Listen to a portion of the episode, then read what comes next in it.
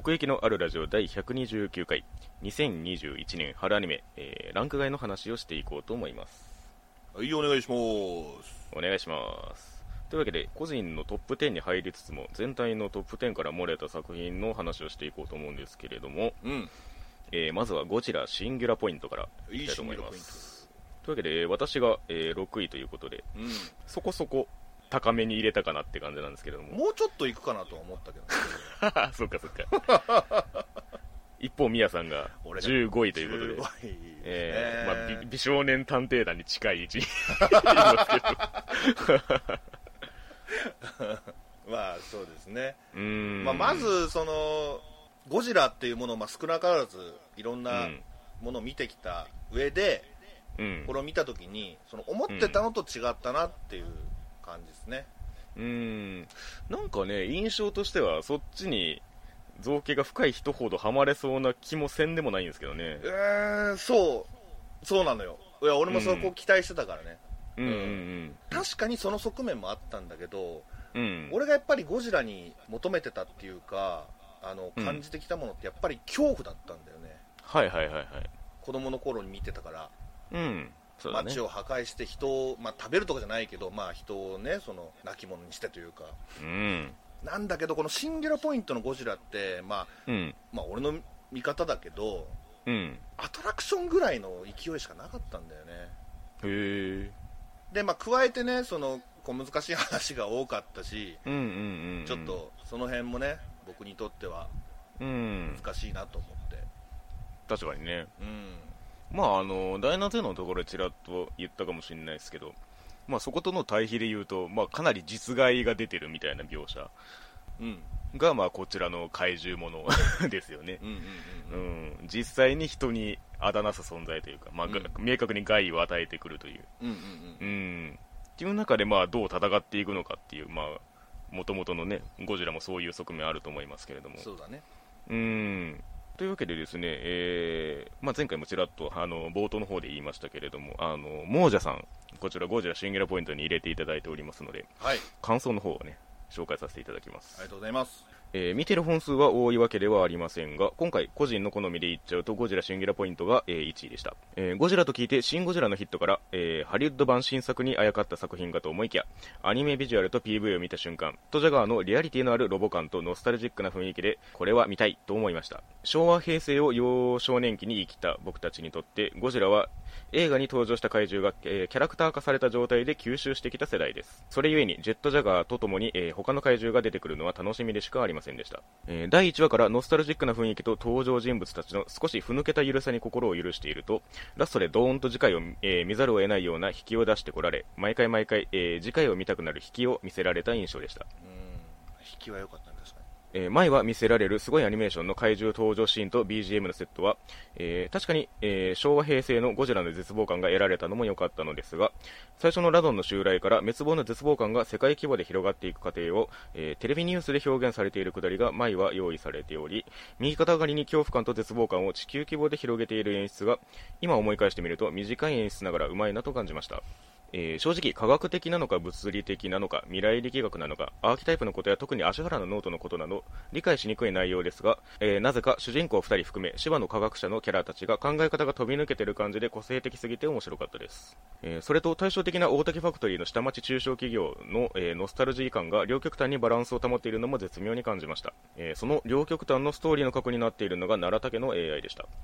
主人公2人のそれぞれの AI ユングとペロ2が物語だけでなくキャラクターとして華やかでで面白さを作っていたと思います。そして何よりも最後の引き、えーラストバトルからのユングの消滅で涙ちょちょぎれマックスな上でラストのラストで主人公2人が初対面で鳥肌なのにまるで制作側が僕たちに続きが見たいと叫べと言わんばかりのエピローグに鳥肌が立ちました。毎週ラストにワクワクが立ったアニメはそうそうないと感じました。ということですね、うんありがとうございます。まあ、僕はどっちかっていうと亡者さんの感じに近いというか、うんなんかうんうん。うん危機感はずっとあったなっていうか普通になんか人類勝つの無理じゃねみたいな ことはずっと思ってましたね。うんうんうんうん。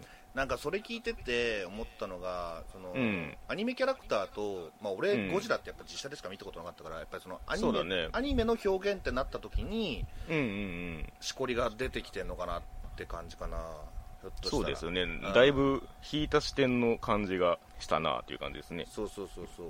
なんというか中に入れてない感じですよね。その当事者感がないというか。そうそうだね。うん。いつもの感じで言うと没入先がなかったんじゃないかなっていう気はしますけどね。ああなるほどね投影先というか。うんううん。ん。あのキャラクターたちと並列に自分がいられるかっていうとまあ そうではないよなっていう気はしますしね。ううん。ん翻ってあのキャラクターたちが生きている世界がその自分にとってその肌感覚でリアルかと言われるとまあまあそれもどうかっていう ところはまああるでしょうね。うん。うん。だエンタメ色が結構だまあアニメって時点で結構エンタメだからうん。そこなんじゃないかなとも思うねまあ、今回はなんかあのねオレンジとボンズが並び立ってますけれども。そうだね。うん。まあ、そういう意味ではそこら辺の住み分けもあったんだろうなっていう、うん、少なからずするんですけれども。そうそう。あのいいところを言えばもうまさにそこで、うん。やっぱりアニメーションの怪獣一つとってもその動き一つ一つがさもうカメラがもう怪獣ばっかりに向いてたっていうか、うん。ここを見てくれっていうそのうん。動きだったり破壊シーンだったりが、うん。しっかりそのシーンを捉えてたなって思うからそうですね。そこはむちゃくちゃ評価したいね、ううん。そのゴジラが出た時のもう周りが本当に地獄になる感じの絵絵面とかね、そうだね。うん。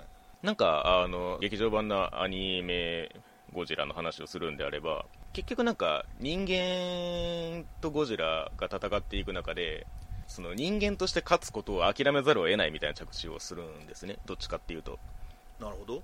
だからそういう意味ではなんか今回そのまあねさっき芝とその大滝ファクトリーの その対比みたいなのありましたけれどもうん。その街の一角からこのゴジラに一矢報いてやれるぞっていうのは一種そのワクワク感になりうるなと思ってて。はいはいはいはいはい。はいうん。そうだったね。いけんの？って思ったもんな。そうそうそうそう。ジェットジャガーで。そうそもそもジェットジャガーは 無理じゃんってい う。その出方をするから。継ぎはぎじゃんみたいな。そうそうそう。もう一発でボロボロじゃんみたいな。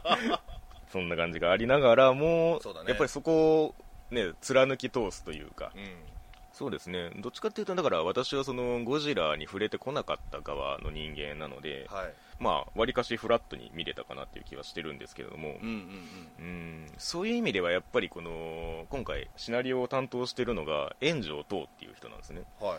まあまあ。代表作は？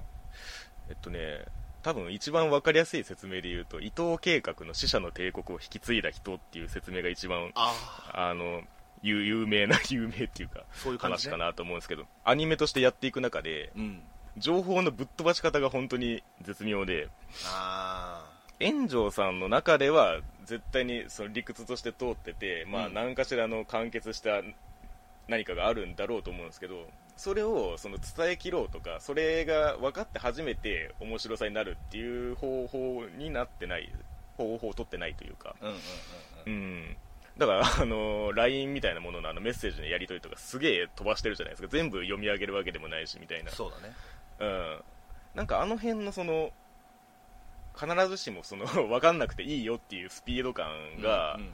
その話を前には進めるけれどもこっちのブレーキにならないっていうその絶妙なさじ加減になっててそれをそのなんか理解しようと身構えてたらしんどいんですけどはいなんか私は結構早めにそれを手放したというかうんうんうん。頭の良さそうなキャラクターたちが頭の良さそうなことを喋ってるぞっていうそのそれだけで結構面白く見れてしまうところはありましたね。なるほどね。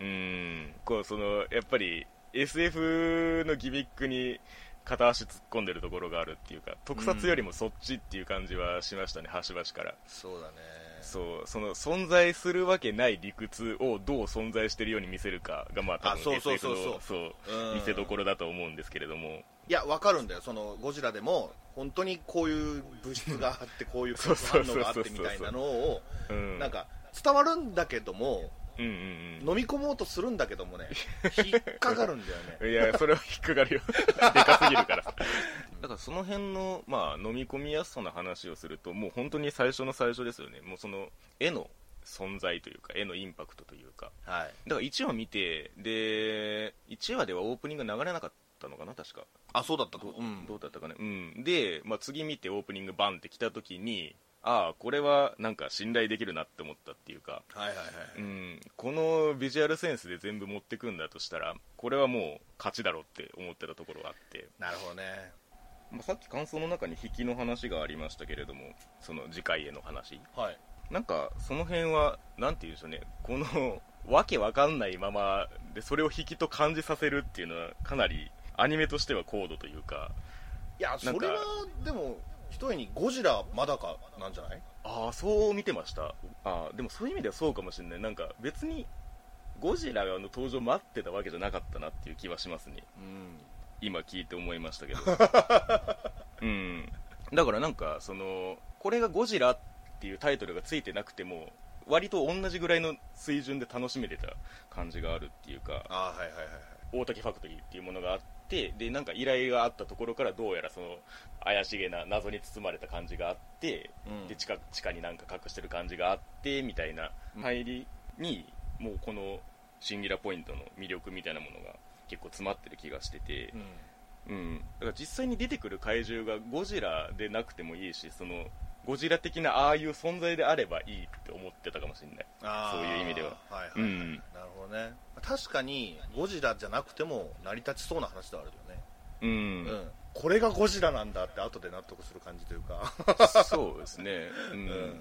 だからどっちかっていうとそうモージャさんの感想にもありましたけれどもユングとかペロ2が結構引っ張ってってたところがあって、うんうん。うん、それってなんかどっちかっていうとそのシステムの面白さっていうかうんうん本当にでも確かにペロ2がいなかったらまあ振り落とされる度合いはもっと絶望的に変わってただろうなと思うし、うんうんううん。ん、その辺はやっぱりキャラクターで引っ張っていってたところはあったなって思いましたね。ううんん。それ言われるとなんかこういう AI の存在っていうのもねなんかう、ん。今までになかった俺のゴジラ経験ではなかったから、そこもなんかちょっとあ AI いるんじゃなんとかなりそうじゃんみたいな。なるほどね、感じになっちゃってたのかもしれない、まあ、それで説明をしてた節はありますけれどね。うん。すごい AI だからって まあでもなんかそういう意味では今アニメでゴジラをやるってねという意味ではやっぱり同じことやっても仕方ないし。うんそれこそなんかハリウッド版の新作にあやかった作品かと思いきやっていう側面で言えば、まあ、アニメだからできた作品だなとも思うし、うんうんうんうん、この密度のワンクールでやったっていうのもまあ相当なもんだなと思いますね、まあ確かにね。う、ん、例えばあの正解する角とかは同じようなニュアンスあったと思うんですよね多分。なんか あれはまあ着地がどうのこうのっていう話を結構しましたけれども、うんうんうん。そういう意味では最終的な着地としてはゴジラとしてちゃんと着地したんじゃないかなっていう気もするしね。そうだね。それは思うね。うん。うんそのこの炎上さんの作品ってマジで意味が分かんないんですよ。あ そうなんだ。理解させる気がない理屈で全部が動いてるみたいな作品が結構いっぱいあったりするんで。だからそういう意味ではゴジラのこのアニメとしてその成立してよかったなって思いましたね。ああまあまあこれが世に出てるっていうことね。しそのなんか投げっぱなしのその意味不明で終わんなか終わんなくてよかったなって。まあそうだね。評価はされてるもんねこれは。うん。でも一番好きなのは色味かな。絵の色味が好きでしたね。はいはいはいはい。大滝ファクトリーのあのユニフォームとか。そうだね。うん。あれで目引くとこもあるしねっていう、うんうんうんうん。だからまあ絵の好み的にもこれがなんていうかな私のランキングの中では上に行きやすい 造形をしてるなっては思いますけどうねん。うん。まあそこは大事だよねうん。キャッチーな部分でもあるし。そうですね。そんなところかな。はい。では続きまして、えーいじらないで長瀞さん。うん。こちら行きましょう。長瀞さん。これはミヤさんが何位だっけ、え9位9ですね。はい。うん。まあ、私は仙外というか。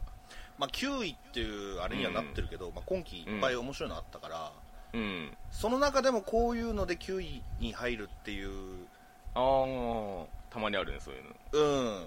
ぐらいは評価してますよ。このまあ〇〇さん系ってたくさんあるけど、そうそうそうそうそうそう本当にあのー俺が今まで見てきた〇〇さんの中で多分うん一番好きかもしれない、ああ それは単純に性癖なのではないかという疑惑がありますけれど。そうねギャルギャル属性もあるし。でもまあそれ抜きにしても、うん。あの丁寧だったなって思うね。そのなるほどまあ、丸々線系いろいろあるけどそれはなんかその 結構一点突破なイメージがあったのよ、なるほど。うん、そのタイトルになぞってますよっていう、あうん、それがついてるからそうしなきゃなんないみたいなことそうそうそうそうそうそうそう、うんうんうん。うん。別にそれが悪いとは言わないよ。悪いとは言わないけども、でもこの長瀞さんに関してはそれをやりつつもちゃんと、うん。あの前に進んでたりそのうん。他のキャラクターたちもその立っているし、うんうん。うん、で主人公がまたちゃんとその長瀞さんにアクションしてくれるから山そうだね。山下先輩が、うん。まあその辺も評価高いかな。だからちゃんとその2人がその2人の距離が近づくっていう理由も分かるしね。いじるときにうん。長瀞さんってすごいねあのなんていうのかな汗をかくたりするじゃんか。そのいじってる時に、うんうん。うん。うん、これは僕の捉え方だよ。俺の捉え方だけど、うんあのうん。やりたくないのにやってるから そうだね。うん。汗をかいてるみたいな、うん。うん、そう見えた時になんか可愛いなって思えたし、はいはいはい。うん、でもやってしまう長瀞さんみたいな。そうですね。だからそういう意味ではなんかそのヘイトのため方っていうか最初の1話がそれがピークであとはもう軟化していくというか。そうだね。うんなんか多分タイトルからその想起されうるのって多分1話のの感じだと思うんですよねいじるっていう言葉から想起されるのって。その不快感が続いたらさすがに無理だろうっていうところがあったんですけど、うん。うん、結果的になんかいじるって感じでもないしなみたいなそのそうだね。なんていうかそう長瀞さんと先輩以外では成り立たないコミュニケーションしかしてないっていう、うん、だからそのうん、めちゃめちゃ大きいんだよないじるっていうその行動範囲が、うん。そそれはいじいじるなのかみたいなだからその自由度が高いっていうかね。そうですね。なんか基本的にそのカウンターを受けるときもその長瀞さん発信のことが多いから、うん。うん、お前がそれしなきゃ別にカウンター受けなかったのにみたいな。状態にママ陥るっていう。なんか面白かったですけどねその辺は。そう。その両成敗感も良かったね。そうですね。圧倒的に主人公がやられるってだけだとちょっと、うん。成海で言うようにヘイトがたまりそうなことではあるんだけど、そうだね。うん、でもその辺がねだからねフレンズがね長瀞フレンズがねいい活躍してくれてるんだよこれ。あいつらも取り巻きとして嫌なやつかと思いきやなんか。そうそうそうそうそうそう。若干わかるじゃんその察してるなっていう、うん、うん。特にこのえガモちゃん、はいはいはいはいガモちゃんとかは、うん、めちゃめちゃその長瀞さんに対してその見守ってる感があったっていうか。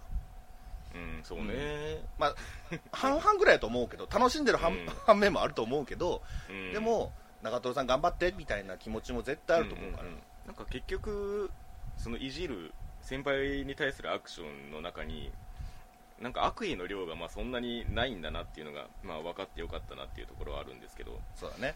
うん、なんか結構その行動原原理が悪い方に基づいてないというかもう一人のキャラクターなんだっけあのツインテールのあのツインテールのはヨッシーだねああそうそうヨッシーなんかお前マジでその繰り返すだけじゃんみたいなそのやれやれみたいな感じでその後ろからパッと出てくるみたいなヨッシーはただの金魚の糞だと思うけどいやマジで なんかああいうのがこう束になってくるとしんどいみたいな感じが多分あると思うんですけどその1話とか、まあ、まだそんな感じだったと思うんですけど。うんなんかそれでもお前もまあそこぐらいかみたいな。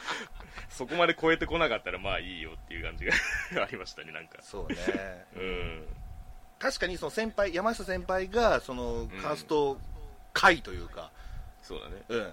別にヨッシーもガモちゃんもねあのうん。さくらちゃんも。うん同じ高校生なんだよみたいな部分が うん。見えた時になんかその、うん。ほっこりするっていうか。まあそうですね、ん。全然言うじゃない？あの先輩もさ3人に対して、うん。うん、でそれもねなんかその最初は無理だよ。最初は無理だけどだんだんとその言い合える仲になってきてたと思うのよ、まあ、それは長瀞さんと仲良くなってるからっていうことではあるんだけど、そういうなんかねその関係性の成長みたいなのがねあの見ててすごくね楽しかったんだよね、はいはいはい。うん。確かにね。でもなんかこれは多分好みの話になると思うんですけどはい。そういう意味ではその例えばあのからかい上手の高木さん高木さんの、まあ、続編じゃないけどその元高木さんっていうのがあるんですよね、はいはいはい大人になって結婚して子供ができてみたいな話、うんうん。うん。その高木さんの元々の高木さんの話からなんかその元高木さんに至る道のりって結構想起できるというか、うんうんうん。なんか関係性の先にそれがありそうって思わせてくれる感じがあるんですけど、はいはいはいはい。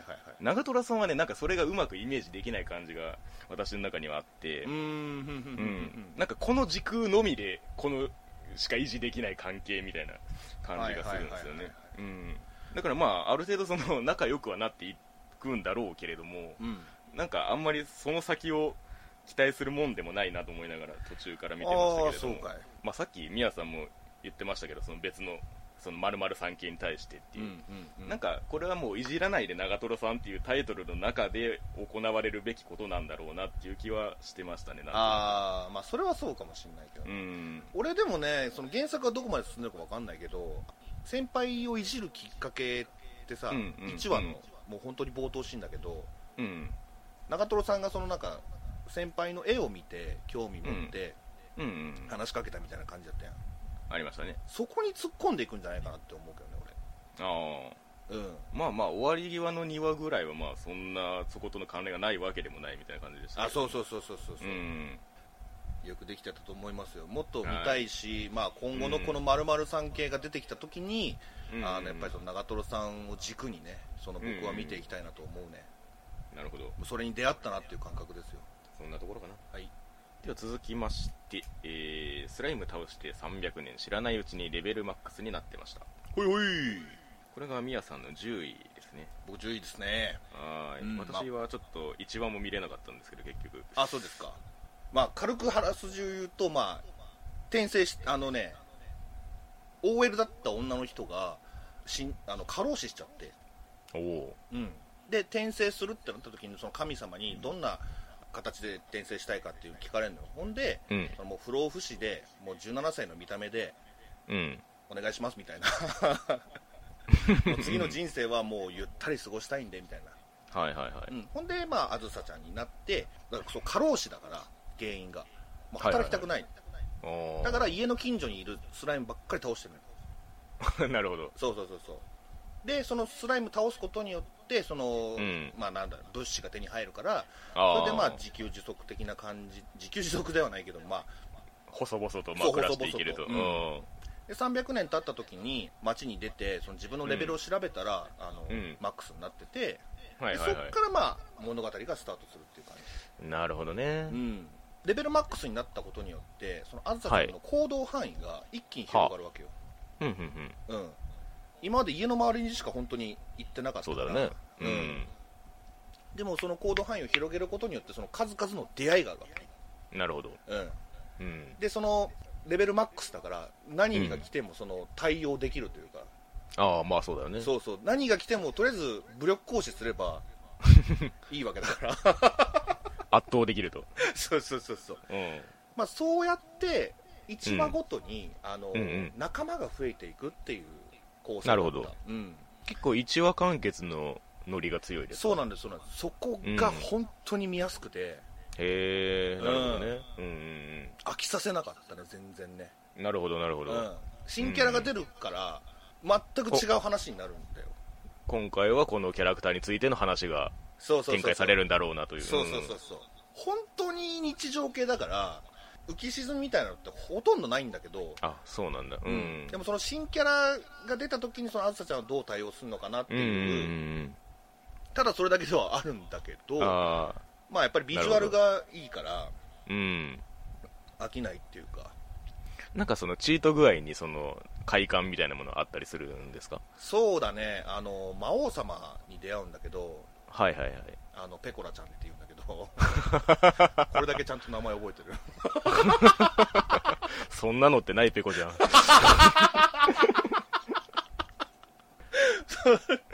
それともあの、うん。もうすぐだったね。あの決着も。あずさちゃんの勝ちみたいな。だから、うん。ほんまワンパンマンみたいな感じはほんまはいはいはい。大体ワンパンで片付けてるそれは分かりやすいな。そうだね。うん。だからその戦闘シーンってのは結構短縮されててどはあ。どこに時間かけてたっていうとやっぱりそのあずさちゃんとその新キャラとのその絆のはい。深み方、えー、なるほどね。うん。へ男キャラとか全く出てこないからね。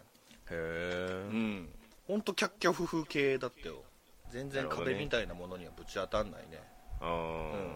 やろやろうと思ったらずっとできんなみたいな。あそうだね。ずっとできる、うん、はいはいはい。そのなんかあのある種大胆な感じが結構好みだったね。なるほどね。うん。何も考えなくていいからねああ、なんか、モンスター娘の娘のお医者さんの感想を聞いてる時と同じ気分になってきた。はいはいはいはい。まあまあ一応モンスターほぼモンスターだから、うん。あずさちゃん以外はほぼあ人外だから。あうん。あ、当たらずも遠からずという。そうだね。逆になんか懐かしかったな。ああこういうのやっぱいいよねっていう。ああ、うん、今ってさそうなんかそういう日常に特化したとしてもちょっとなんか一アクセント加えたりするじゃない、まあまあ、ストーリーはありそうなもんですよね、そうそう軸が。ううんん。これはもう面白いぐらいないからねあうんあ、なるほどね。ストレスのない作品がね、やっぱり必要とされてますから。そうそうそうそんなもんですかね？はいそんなもんですかね。はい。さて、では、ここからはトップ10、お互いに入ってない作品になっていきますかね。うんえー、まず、東京リベンジャーズ。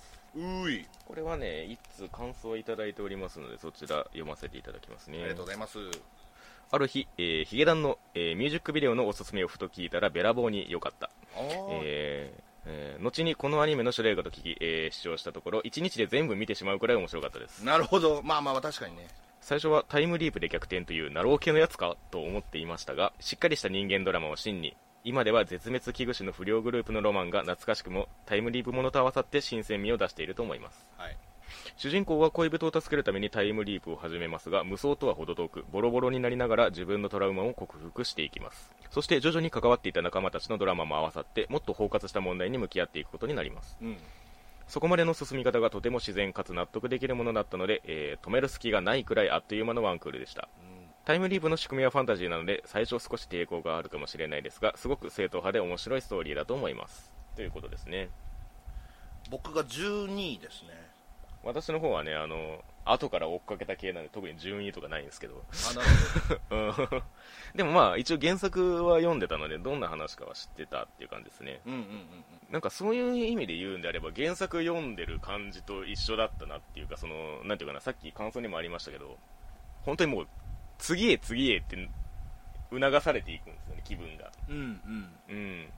変に立ち止まったら親って思うところなきにしもあらずなんですけどなんかノリとかそのなんか細かいところを見ていくとなんか結構癖はあんなとは思うんですけどうん。うん引きの方が すごい力が強いからうんうんアニメも本当になんかいい本当にもう一気に見れるなっていう感じはありましたね。うん。うんそれはそうだった。うん。うん。やっぱりそのお便りにもあるようにそのタイムリープものっていうスパイスが、うんうんうん。その引きの良さにつながってるよね。いやーそうですね。やっぱりそのタイムリープごとにというか、うん。今はこれが解決すべき問題なんだっていうのがまあずっとこう転がされ続けていくというか、はい。うん、一個一個クリアしたと思ったらまた別の問題がっていう、うん。本当にずっとそれで引っ張っていく話だから一生解決しないですよね これ解決したと思ったらまた次の問題かそうみたいな。そうそうそうそうそういうねなんかミステリアスな部分でも結構俺はのめり込んでたねうんうん最初見た時ってやっぱりそのねもう見た目からしてもうあ不良問題よっしゃっていう感じでああまあ確かに確かにそういうモチベーションだったんだけどそういうなんかタイムリープもののスパイスを入れ込んだ時に、はいなんかちゃんとそのミステリアスな部分もそのないがしろにしてないんだよだ逆にそもうなんか覆っちゃうぐらいっていうかそれそれこそが、うんうんうんうん、うん、だって竹道が弱すぎんだもんだって。そうだね。普通はどうにもならないことばっかっていう。うん。なんかねその起死回生の一手が打てる素質があるならまだしもってそいううところそうそうなんですよねそう。なんもないからね。うんうん。もうクローズでいうところの安ぐらいしかないからね戦闘力こいつ。よくそこで立っていられるなっていう。そのその位置で生きていられるなってい そううそうそう。ヤスを主人公にしたらこういう話になるのかなみたいな、いやーまあ確かにそうかもしんないね。なんかその、要はそのマイキーとかドラケンとかにこう仲良くなっていく流れってそういうちょっと快感があるっていうか。そうだね。うん、かなり底辺の人間がうん。上の人間にこうちゃんとハマれたぞっていうかそうそうそう感そう。そう、ううん。その気持ちよさはある確かにあるんだけどね、でもそういう意味ではねやっぱり漫画からしてもそのキャラクターのうまさはあると思うんですよね。はいはいはいはいはい。こんだけキャラを立たせて主人公以外の連中をも魅力的に見せていくっていうのはうんなんかこの作品の特徴で、結構その新キャラどんどんどんどん出てくるんですけどこの先も。はいはい。だから東漫だけじゃなくって、あのバルハラとかか。そうそうそう。相手方とかうんうんね、うん。でもいちいち結構キャラが立っててうん。うんああこいつかっけえなって思う瞬間があるっていうかね。うんうんうんうん。うん。そうだね。なんか南蛮隊隊長みたいな感じに続々出てきたもんね。そうそうそうそう。うん。わかるわかる。だからそういう主人公がえーともすればなんか脇役みたいに見える瞬間っていう快感はこれはすごく詰まってる。うん、うん。そうだね。そう。でそういう作品ってなんか先がわからないからいいんだよね。ああそうだね。まあそりゃそうだ。主人公は絶対死なないっていうかまあなんとかなるっていう固定概念があるじゃない、うん。だ誰しも。作品に触れてればさ。うんうん、せやけど、まあ、そういうサブキャラたちはドラマいくらでも作れるから。でそのサブキャラたちに魅力が詰まってたら、ああそうだね。それとそれが比例してね良くなっていくみたいな。うんうんうんうんうんうん。確かにね。感じはするから。そうだね。それこそその ドラケンが死ぬみたいな部分そう。もキャッチーですからね。そうそうそうそうそう、うん。うん。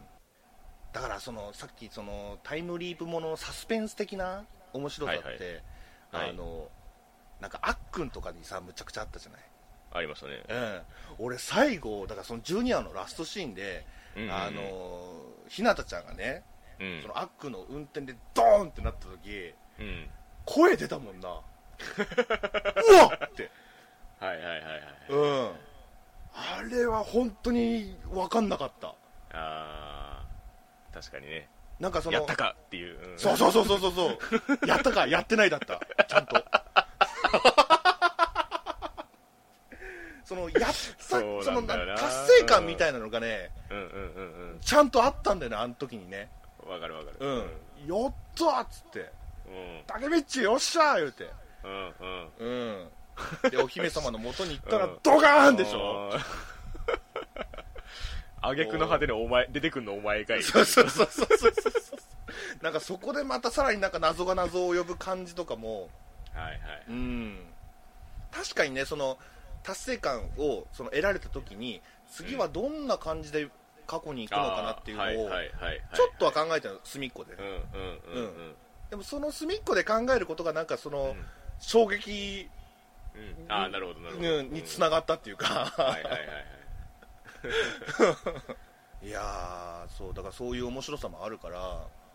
そうですね。本当にもうそれの繰り返しで引っ張っていくような話なので。うんうん。うん未来は変えられるのか？みたいそうだね。ないや本当に本当に。そんなところでしょうか。さてでは、えー続きましてひげを剃るそして女子高生を拾う。うん、うん、こちらですね。やってきました。問題作。はい。ひげ拾うと略されてましたけれども。うん。うーん。確かに、ね、僕は何位だったっけな、うん。14位ですね。あ14位か。結構したいなやっぱ。ああ確かに。低いっちゃ低いねうん。成美氏が？うん。12位か。そうですね。まあまあまあ。別に最後まで見た感じで言うと一つのまとまりとしては悪くないのとうん。思ってたんですけれども、うん。まあどうしてもやっぱり根底にあるものがずっと横たわってたなみたいな感じは ありますね。そうだね。うん。どこまで行ってもみたいなところはちょっとうん。ありましたかね。だからねなんか普通だったなああまあそうだね。すごい普通。主人公、まあ、そこが崩れたらダメなんだけれども主人公のその倫理観が徹底してるからそうならざるを得ないっていうか正解正義にたどり着かざるを得ないというか。そうそうそうそうそう。うん。うん。間違いが起こった時点でもう作品としてもアウトだしってそいうこうしていかなきゃいけないよね いけないねみたいな、うん、だからその最初のキャッチーさだけでなんかずっと持ってたなっていう、まあそうだね。タイトルもそうだけれどもってうんいう、女子高生を拾うっていうね。うん。うん、そうなんだよね。だから見てる間ずっとねなんか、うん。さゆちゃそばっかり見てた感じ。本当に。まあまあまあまあまあまあね。それに俺は体重を預けてたよずっと。うんうん。うん。だからそこを見てた時にねそのうん。一つねはい。こういう見方したらちょっと面白いかなと思ったその俺のねなんか見方みたいなのをねあの言うとはい。さゆちゃそがうん。途中からそのバビロンだったんだよね。はい。わかるかな言ってる意味。まだわからない。です、うん、まだわからないですね。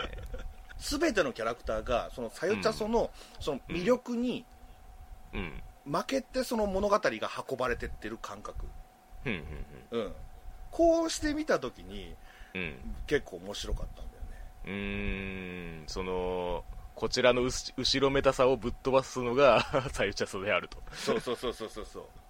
だから本当にそのささゆちゃんっていうその人一人の女性もう人それこそ死ぬほど可愛いんだよね。うんうんうん。だからなんかバビロン的にこれ見てったら結構あの見直したら面白いかもしれない。ああなるほどね。うん。確かにな。だから結局そこを飲み込めるかどうかっていう話になるんですよね。どうしたって。アニメでしか成り立たないしかつアニメだからよしっていうわけでもないっていう。うんうん。うん、作中本人たちが触れてるように、まあ、うん。それは犯罪だよと、その状態は健全ではありませんってたびたび振り返るから、そうなんだよね、それがねうん、なんか普通なんだよな。そうそうそう、俺ねそのだからうん。最初見た時ってそのさゆちゃんを拾った時に、うん。なんかそれこそそのねさっきスライム倒して300年的なね、うん。ふわふわっとしたそういうもの もうん、期待してなくはなかったんだよ。でも出てくるキャラ出てくるキャラみんな言うじゃんかその、うんお前うんお前らやったのかって あなんかね現実にね戻そうとするんだよあ、いねやー、本当にそうね、それはそうよ、うん、そうそうそうそう。もうちょっとファンタジーさせてもいいじゃんって思いつつもその現,、うん。現実に起ここういうことが起こったらこういう風になりますよ感をななんとかその出そうとするんだよねその作品自体が。はいはいはい、それになかなかねついていけなかったっていうか。そうですね、だからどっちかっていうと、その、ファンタジーなのは吉田さんの方っていうところに、そこ、原因があるんですよね。うん。それが一番わかんないもんね、吉田さんの行動理念がっていうか。そう。うん。いやまあまあまあそのなんていうかそれを貫いたからこそのラストであるっていうのは良かったと思うんですよ。うんうんうん。うん。だから本当にラスト最終話の蹴りをつけるのを見届けて初めてこの作品の存在を良しとできるというかうんうんうんその過程は常にしんどいのはしんどいんですよね。うんうんそうだね。うん、うん、しまあその途中でその何度も否定して本当はどうなのみたいなのを繰り返していましたけど、うん。その互いの行為についてもやっぱりなきゃ嘘じゃんっていうのあるから、うんうん。その近づいてますよっていうのをこちらが肯定できるようになるまでにはその最終話ではまでいかないといけないっていう、そうなんだよね。うん、それまでこっちもその気持ちをセーブしないといけない感じがあるっていうか、うんだからなんか確かに禁欲的なアニメだなと 思いますけれども、ねえ。う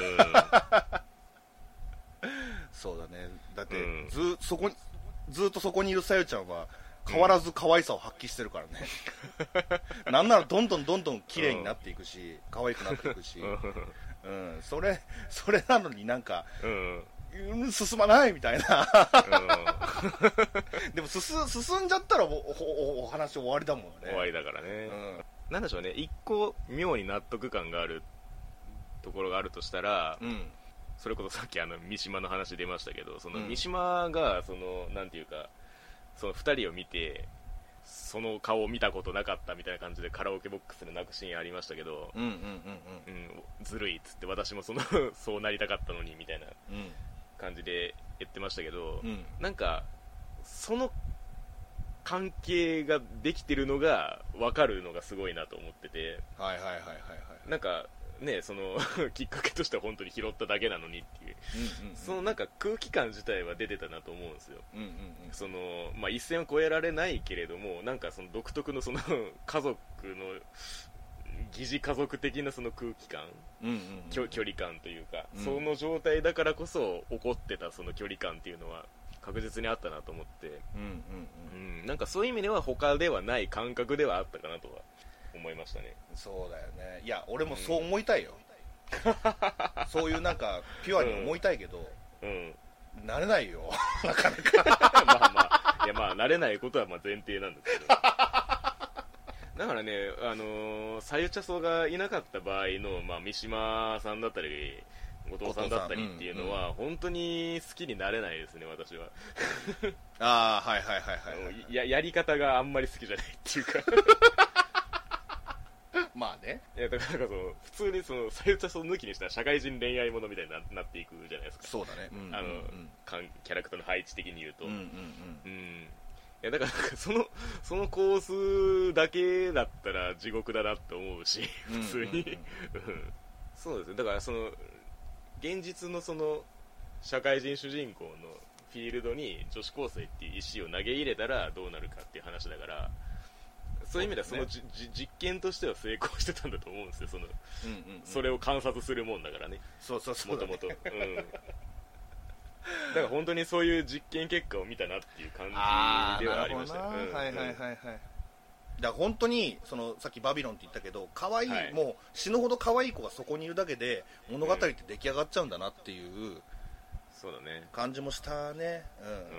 そこはなんか褒めたいしそれはずっと続いてってほしいなと思う。まあまあまあ。可愛い子は好きだから俺も。うん可愛いは正義で作られればそうよいそうそう。そう、うん。うん。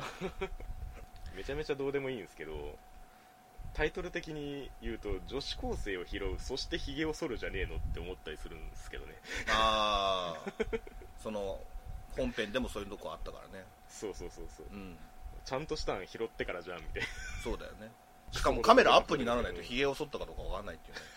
な アニメはそうですよね。まあそんな作品でございましたね。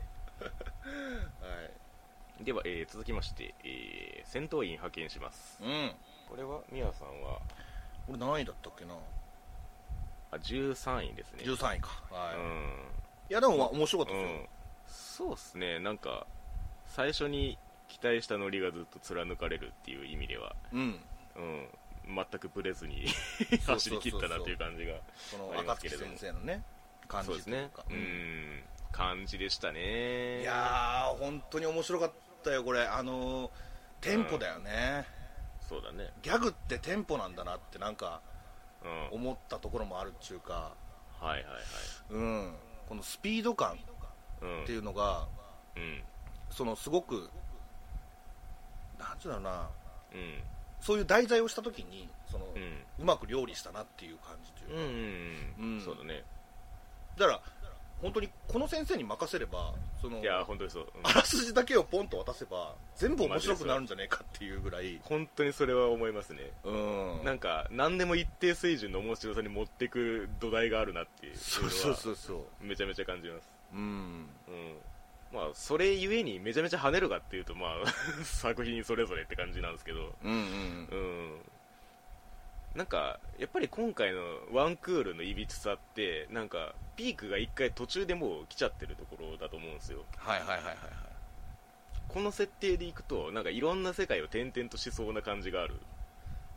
あなるほどね。あはいはいはいはい。うん。このもうここでしやっていくしかない作品にその半分以降見えてしまったのが私としてはちょっと順位が上がりきらない理由というか。ああはいはいはいはうん。いなるほど、ね、やっぱりこのねチームの仲間をもう固定で出しちゃったから、うん。そこからはもう離れられないんだけれどもなんか一回 うまくいっちゃったみたいな完結しちゃったみたいな 感じが出たのがまあなんかワンクールのいびつさだったなとは思いましたね。はいはいはいはい。確かにね。もうだって1話とか2話とかでもううん。ねアリ,、まあ、アリスはあれだけどそのスノーロゼルグリムとかがうんうん固まっちゃったもんねそうそうそうそうそうチームとしてっていうか、うん。うん、だからその例えば他の世界に行った時にその3人はあって、なんかうん。そうそうそうそうそうそう。固定メンバーになっちゃった求めちゃうもんね、うん。絶対ね。そうそうそうそう。しオープニングでめっちゃいるしみたいそうだね、なうん。他の作品でもそうだけどうん。女性キャラクターが、うん。あのー違う意味でアニメアニメアニメしてるっていうか、ああはいはいはいうん、そのね。お落としどころがすごくうまいんだよね。ああなるほどなるほど。嫌悪感をそのそうだね。抱きそうな、抱かないようなみたいな、あー なんかあのこのスバの一番最初の感想でミヤさんがその私に説明した時にその仲間がみんなクズやねんと。言ってたんですけどそうな。んかそれを思い出しましたね。なんかその周りがクズでいいんだっていう 感じがすごい通底してんなっていうのはどの作品でも思いますね、なんか、うん、それはなんかアニメだから許されるっていうかね、う。ん。しこっちもなんかいじっていいんだってなるから。うん、そうそうそうそうそうそう。う、ん。うん、でそうやって視聴者がいじることによってうん。いじりってやっぱり愛があってのいじりじゃない？絶対に、そうだね。うん、でその増幅されるわけよ愛が。うんうんキャラクターへの、まあでもそういう意味ではなんかその主人公もその悪くなりきれないからこその平社員というか。そうだね。うん。なんかその辺も主人公バランスですよね。その悪くなりすぎない。なんか作中で結構その取る手段に6号を取る手段にみ周りがドン引きするみたいな描写あるんですけど、うんうんうんうん。うん、なんかこっちからするとそこまででもないなって思ったりするというか、あうん。まあ、確かにそう、まあ、確かに下水は下水けれども。あうん。でもなんかその 悪行ポイントとしてこっちがなんかすごい嫌な気分になるわけではないみたいな、うんうん、なんかその辺のその悪さの レベル調整がすごいうまいなって思いましたね。そう。だからその女性キャラクターたちをさっきうん。絶妙なラインに置いたことによって、うんうんうん。主人公もうん。ちゃんとその絶妙なラインをくぐり抜けていかなきゃいけないから、うん。あある程度のそのなんかぶっ飛んだ感じは必要っていうか、でうん。ヒロインたちの立ち位置がそこだからそれで許されるみたいな、そうだね。うん。がうまいよね、そうですね、うん。まあ、大大きいくくりで言うともうみんな変態なんだよな。ああ分かる分かる分かる、うんじゃあ変態を愛せるか愛せないかみたいな確かに確か感じでもあるっていうかね、に、うん。まあ、そういう意味でキャラ立ちはしてますからね。そうだね。うん。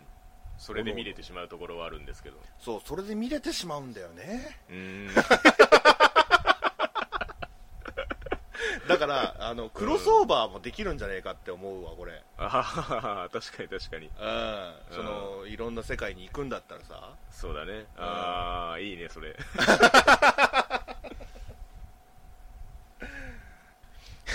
だからなんかその B 級グルメ感があるっていうか、はいはいはいはいなるほどね。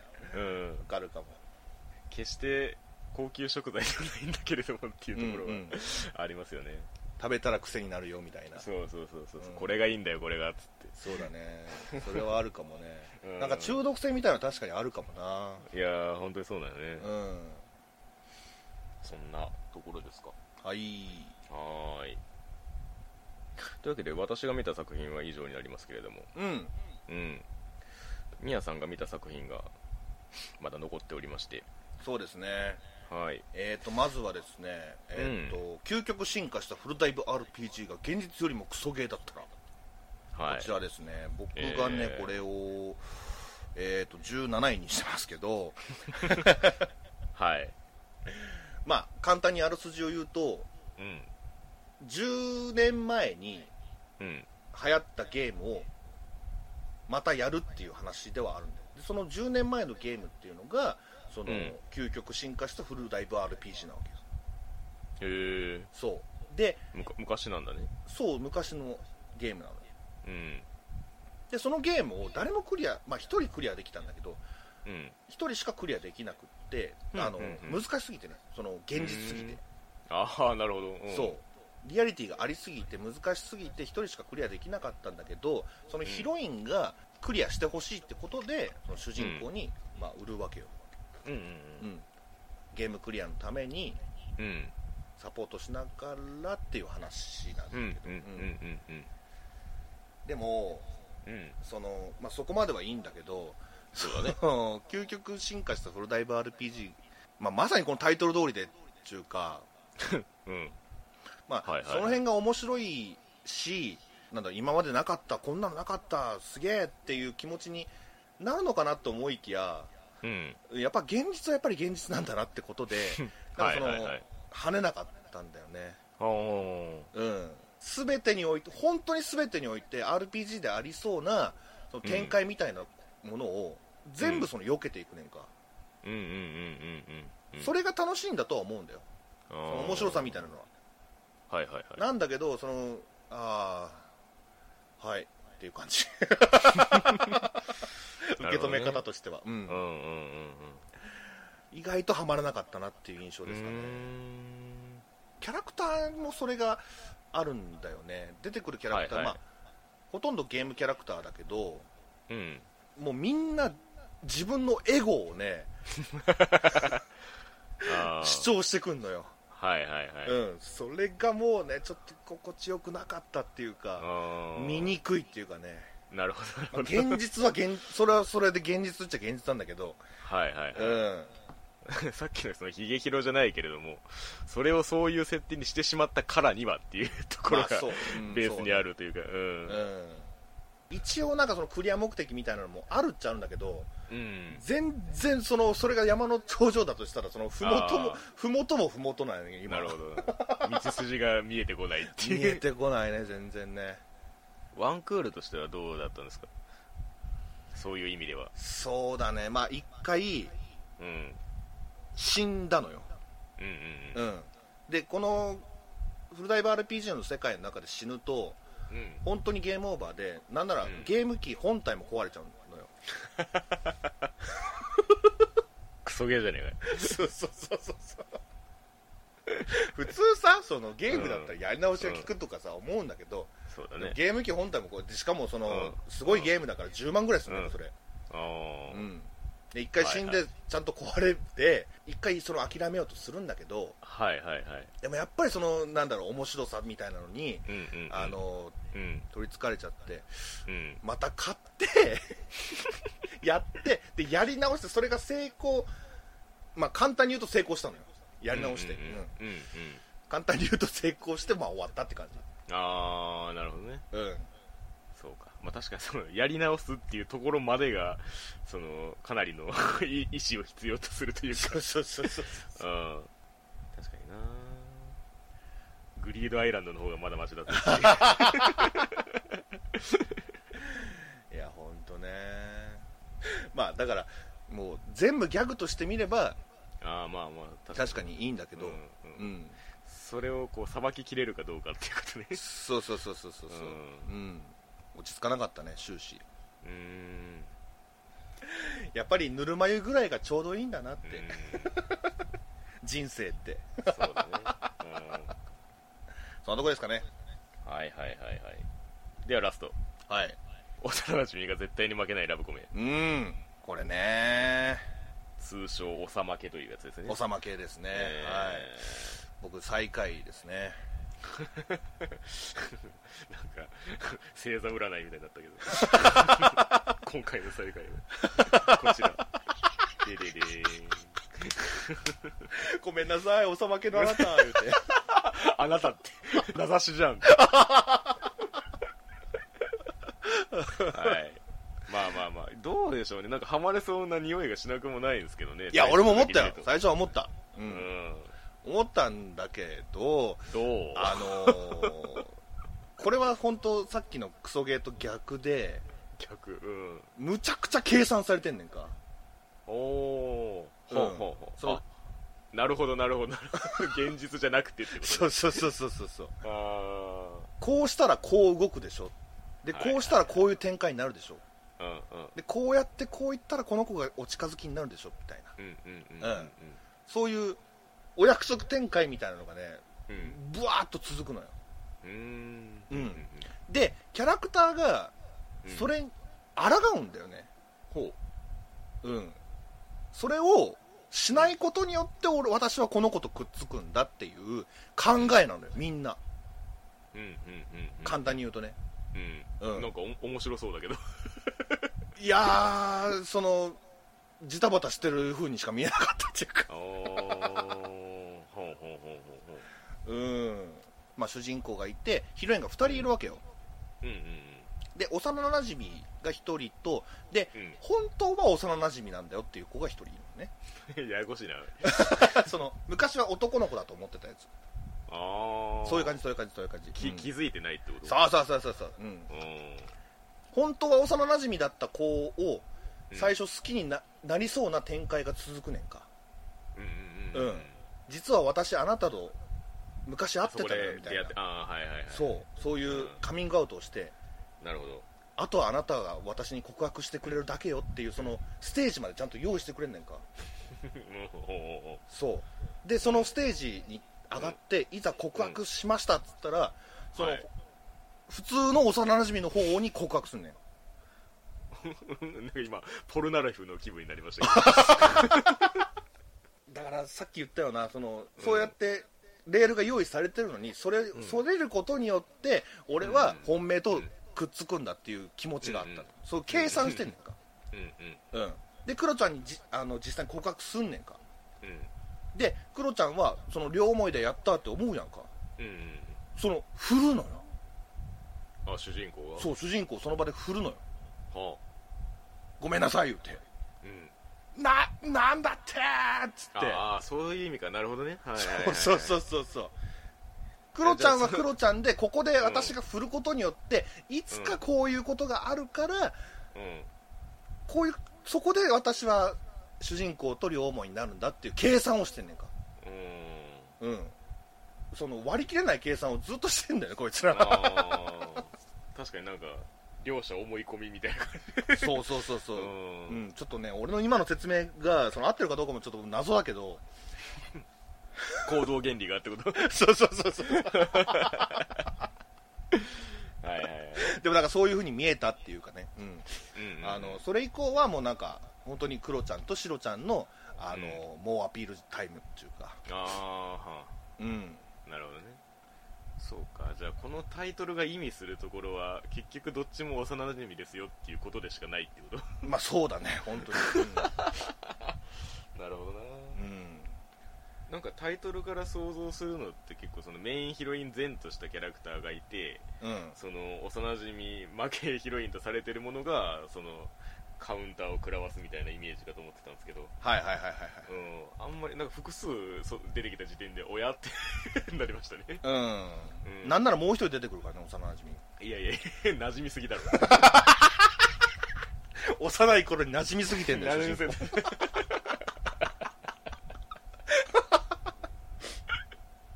まああとはもうニセ恋的な感じですよね多分ね。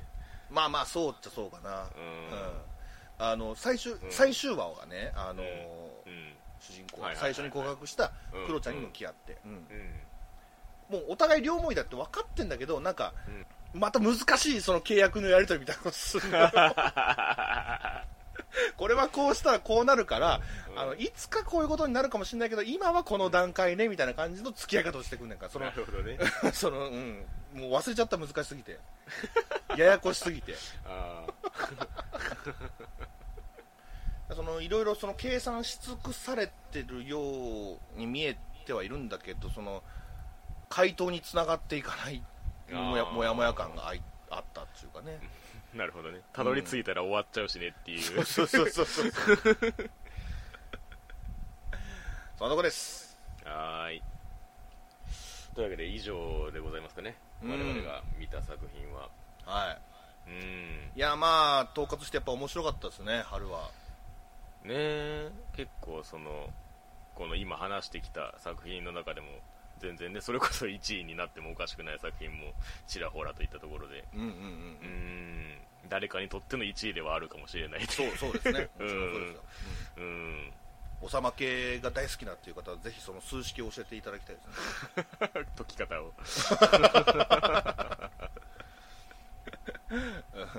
そういう意味でもなんか見とくべき作品が多かったクールだなって思いましたね。そうだね。これでもまだうん。俺もっと見たかったやつあったし。いや本当にそうなのよね、うん。まあやっぱり 数的にはこの辺が限界ではあるんですけれども。うん。うん。でもできるだけねいろいろ見ていきたいですねこれからも。ちょっとおさまけとか究極進化とか選んじゃったからうん。他のやつ選んでたら全部面白かったってことになったかもしれない、そこはねちょっとやり直しが効かないんで。そういうことなんですよ。うん。クソゲーなんでね現実なんて、うんそんなところですかね。はい。はい。というわけで、えー奥行きのあるラジオ第129回2021年春アニメ、えー番外編でございました。ありがとうございました。ごめんなさい